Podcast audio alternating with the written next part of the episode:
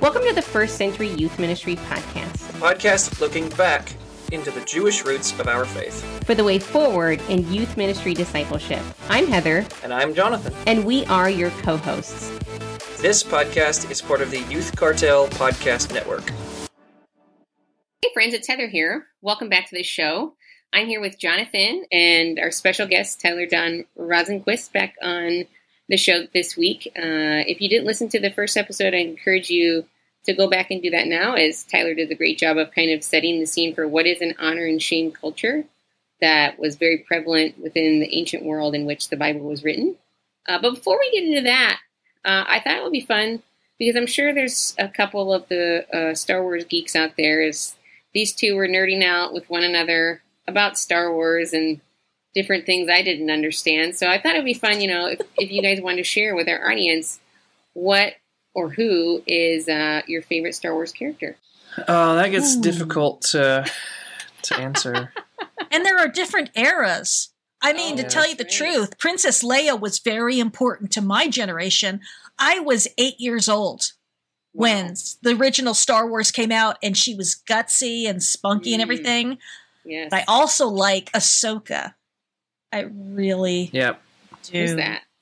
And Han Solo is my forever crush. oh, oh my gosh! Harrison oh. Ford, Han Solo, that one. oh. oh my god! I actually do not have a Harrison Ford bobblehead anywhere. Wow, it's probably good. That seems your... problematic. Yeah.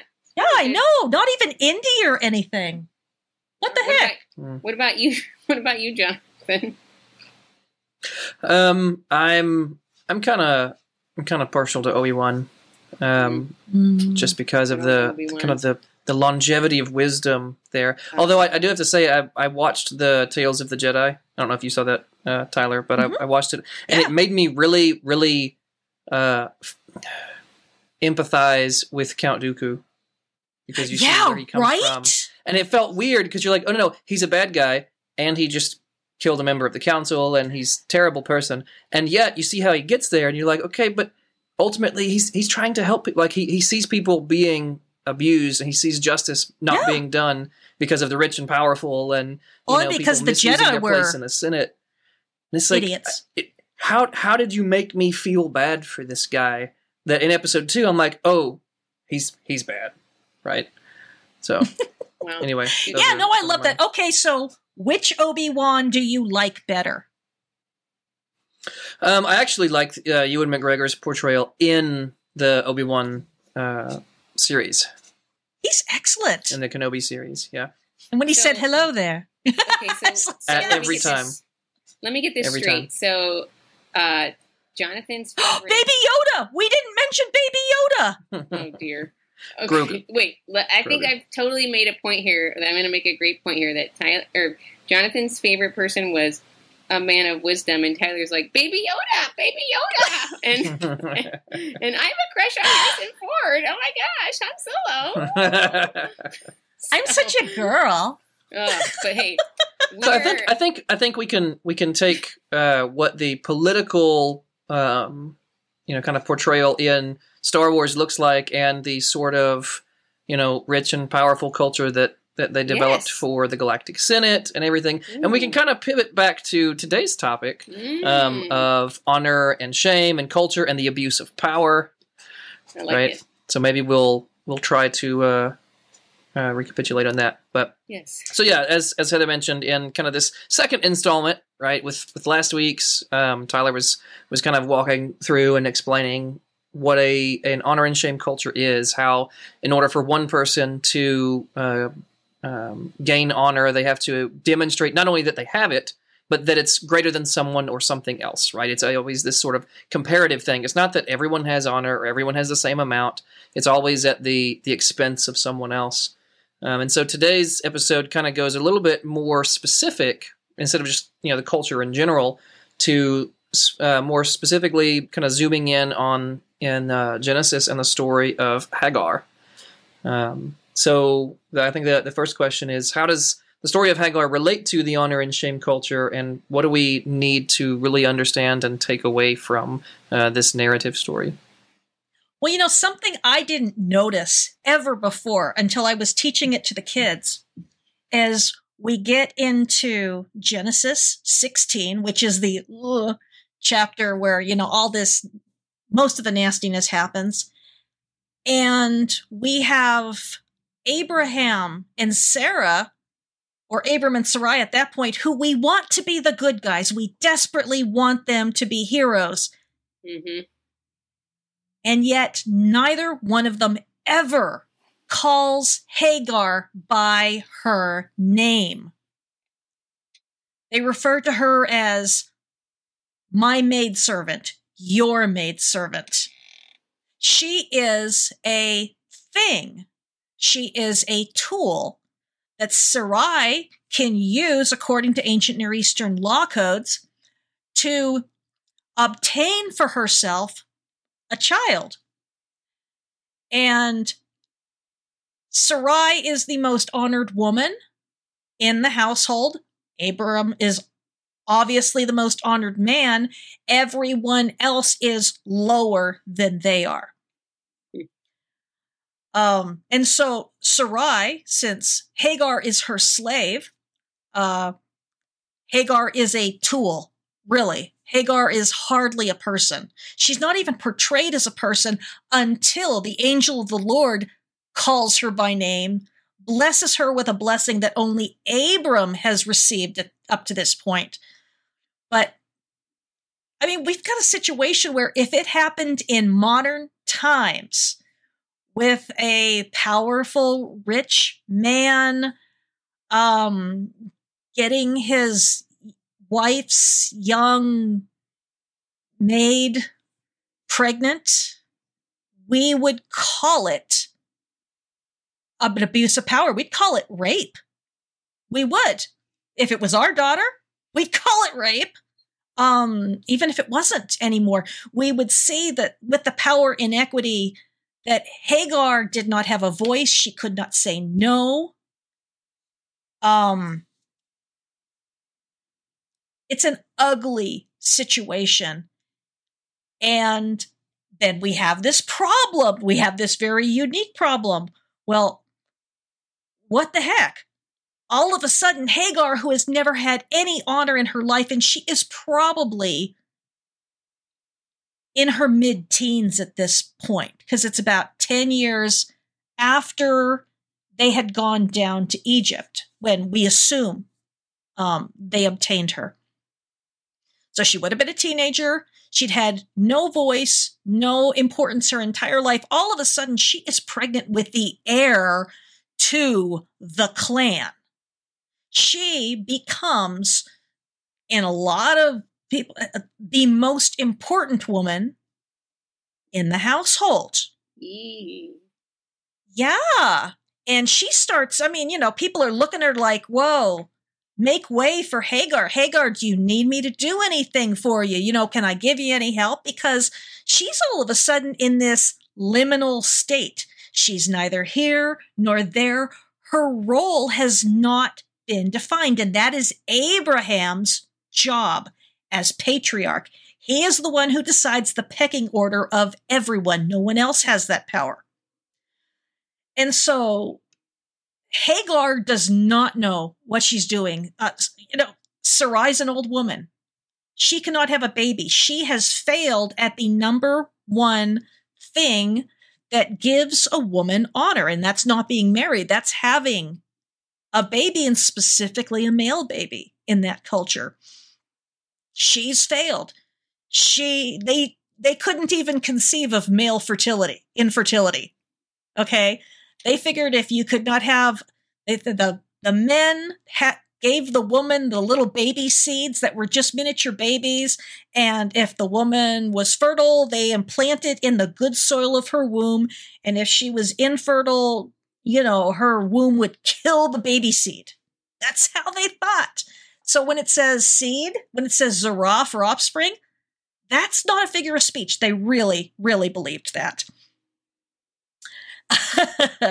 anyway, so Hagar is in this liminal state. She makes the mistake of scorning her mistress.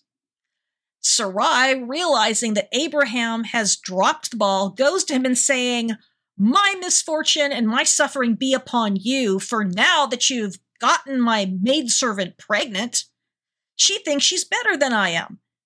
Um, you know, this is all your fault. And she's right because it was Abraham's job in that culture. And she can't go and do anything to Hagar without Abraham's permission because Hagar's carrying Abraham's baby.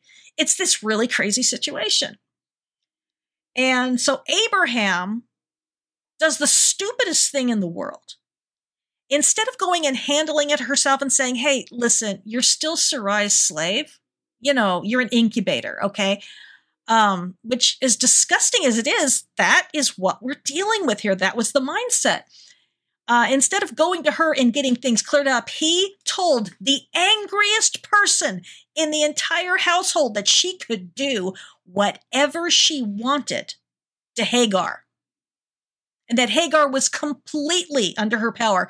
And so, yeah, Sarai beats the snot out of Hagar to the point where we have to imagine if a young woman was willing to go off into the wilderness alone with as dangerous as that would be from wild animals, from raiders, from slavers, um, from starvation, from exposure. She must have been in fear for not only her life, but the child's life. And so she runs. And that's a that's a desperation move. And she goes into the wilderness and the angel of the Lord finds her um what the well by the wilderness of Shur. And he says, Hagar, slave of Sarai. And so instead of, he addresses her by name first and not by community function. He knows who she is. He knows her name. It's the first time, you know, we inherit out of somebody's mouth. But he identifies her by her status second, whereas everyone else up to this point has only called her by her status in the community.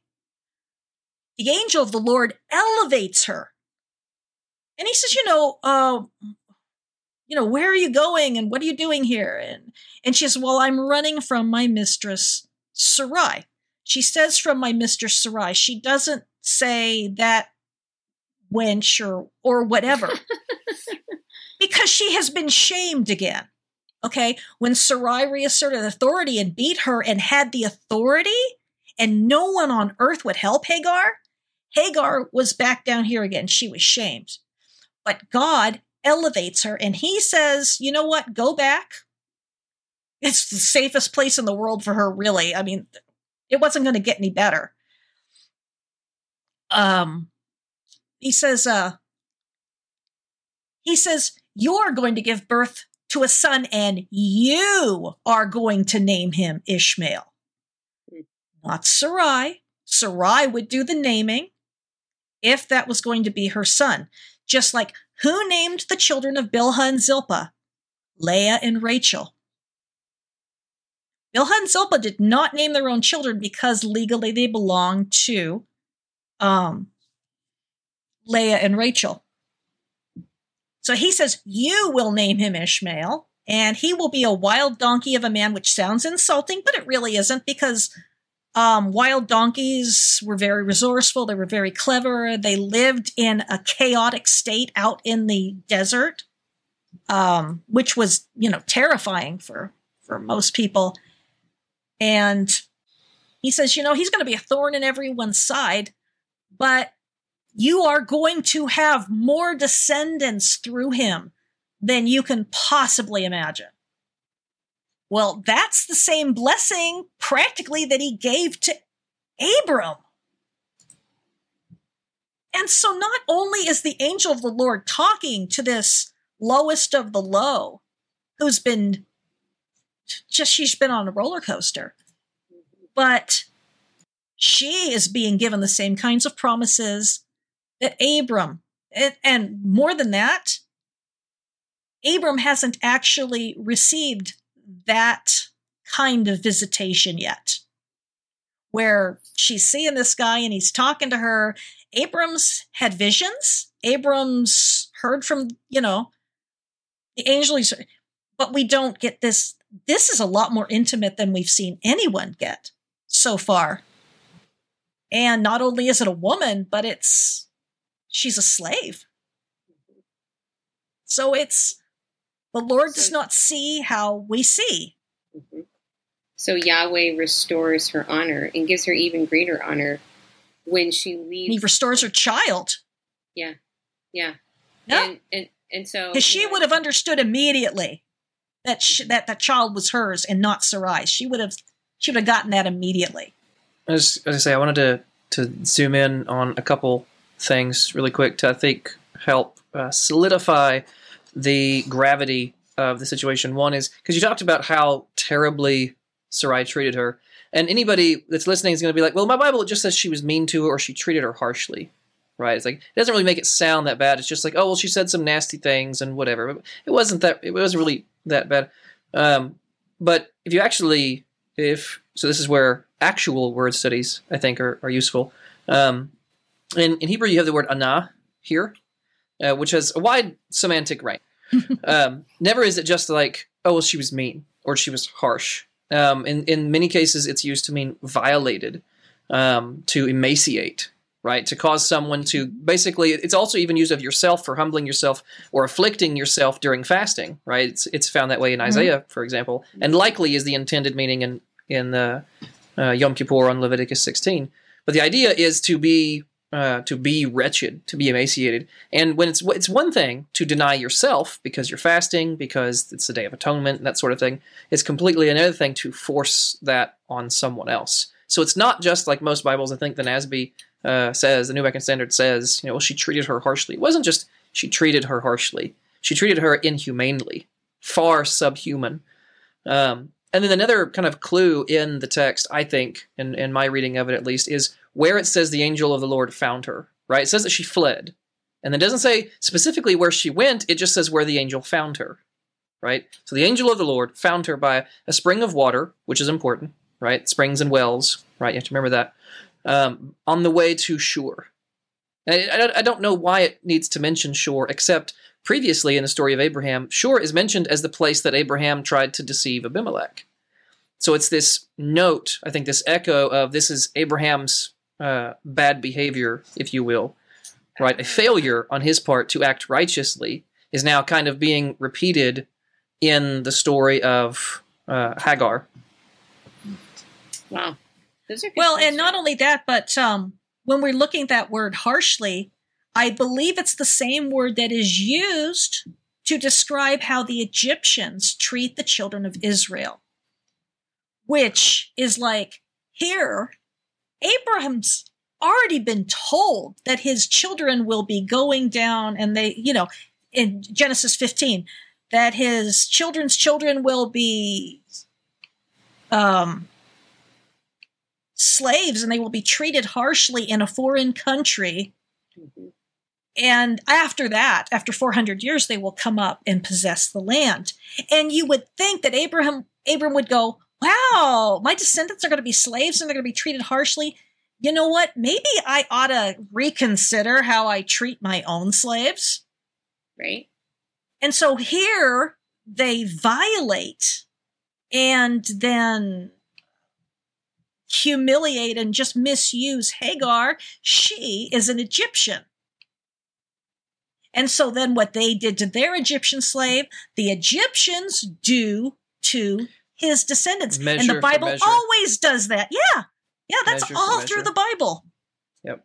And so when we're looking at how Sarai treated Hagar, we have to say, okay, the Egyptians were killing the Israelite babies. That is why I believe that she was beating her badly enough that she was fearing to lose her firstborn son. Huh. Wow. Those you guys, that was so insightful. Wow. Yeah, well, I get it um, out of commentaries. I didn't make this stuff up. Yeah, no, right. I'm not smart enough to figure this out myself. Me too. Me too. Well, yeah. So, I mean, I guess at the end of the day, if I'm a teenager reading this story, what I have to remember is that God uses broken people with messed up lives to accomplish his purpose. And that the Bible is a story not of people who always did it right, but sometimes they really did it wrong. But maybe, and you can add, I would love to hear your thoughts on this, but maybe the story of Hagar is more about us seeing God's love and care for those who are mistreated than it necessarily Oh, yeah. is about um, anything more than that. I don't know. That's righteousness and justice are the foundation of his throne. And, hmm you know, Yeah, and we get that all through scripture. Hmm this this word for again the the harshness or the the the oppressive treatment. Um, it is like you said, you know, Genesis 15. It's what was prophesied to Abram that his descendants would endure, and it's exactly how it describes the Egyptian treatment of the Israelites in Egypt at the beginning of Exodus. Now, it's also the next time it's found in Exodus is a command against doing it to orphans and widows. Right, the the Oh. lower caste. The next time it comes up is Exodus 22. It says that you shall not oppress, same word, right? Any widow or orphan. Again, that the the ones on the the outside of society, the outcasts, um, the ones that don't have that sort of, uh, um, what do you call it? I keep on saying economics, not, but uh, familial honor, right? Because they don't have that connection, they don't have that community connection They're because vulnerable. widow yeah. doesn't have a husband orphan doesn't have a father right? In a patriarchal society you don't have the patriarch who's the head of this this family unit and so you you don't have that. And so there's this, this explicit command in exodus 22 and the word is actually repeated three times in exodus 22 verses 22 and 23 it says you do not oppress them and if you oppress them right? It goes into the into the next ver- uh, verse. God says i will assuredly hear his cry and I think that's similar. Well, he says, I will hear them, and just like Hagar, he has seen them. Well, and then we got Matthew 25 with the parable of the sheep and the goats. I mean, and goodness sakes, all through the book of Revelation, when we're talking about the beast kingdom, it's not an idolatrous kingdom, it's an oppressive Mm. kingdom. And that's what a lot of people get wrong when they're looking at Revelation and they're looking at it as because they're looking and they're saying, oh, well, Babylon was idolatrous. Everyone was idolatrous. And at certain points, no one was, well, except for the Hittites who had like a thousand, they would conquer other people and they would bring their gods home with them and worship them too. But no one was more idolatrous than Israel Hmm. during, you know, a lot of the years of the monarchy because they were worshiping everyone else's gods too, just like the Hittites. Yeah. Um, Yeah. But yeah, Babylon is described as a military, industrial, wealthy, comfortable nation that oppresses. And then Rome did the same thing. And so we've Right. got those. Wow. So, you know, I'm, uh, I, I, again, I'm going to try to land the plane here as we talk about how we can help teenagers best understand this uh, passage. What maybe last second uh, thoughts would you want to share with those who are listening? When I teach kids, I always tell them that the Bible doesn't generally tell us what people should have done. It tells us what people did do. And that it's okay to look at the Bible and see the really rotten, horrid things our heroes have done and to always resist the temptation to come up with excuses to make it okay because Yeah. that compromises us in the here and now post Yeshua when thank God slavery is now abominable to us. You know, we don't think it's okay. We don't think that it's okay for an old man to get, you know, uh, a young woman, you know, pregnant. We we don't think that these things are okay. And they were normal back then, but that doesn't mean they were good. Abraham would have seen what he was doing as right. Sarai would have seen what she was doing as right. And according to the world that they came out of, children of Babylon, practically, um, but it doesn't mean it's good. And we're called to be good. Mhm. Torah tells us what the beginnings of wisdom looked like in a very brutal, horrific ancient Near Eastern culture that none of us would want to go back to live in mm-hmm. at all, ever. Um, but that was the beginnings of wisdom. Mm-hmm.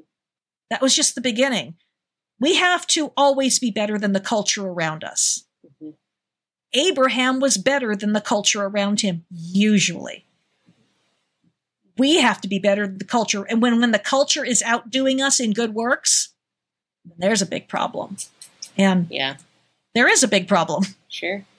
Yeah, and loving the marginalized and the those on the outskirts yes. and those who feel alone. You know, sometimes we in the mm-hmm. church can almost uh, perpetuate that problem. And uh, oh yeah, I love that that God saw Hagar. He saw her, and He loved her. And this is the call of every follower of Yeshua: is to see people and to love them Absolutely. and to meet them where they're at.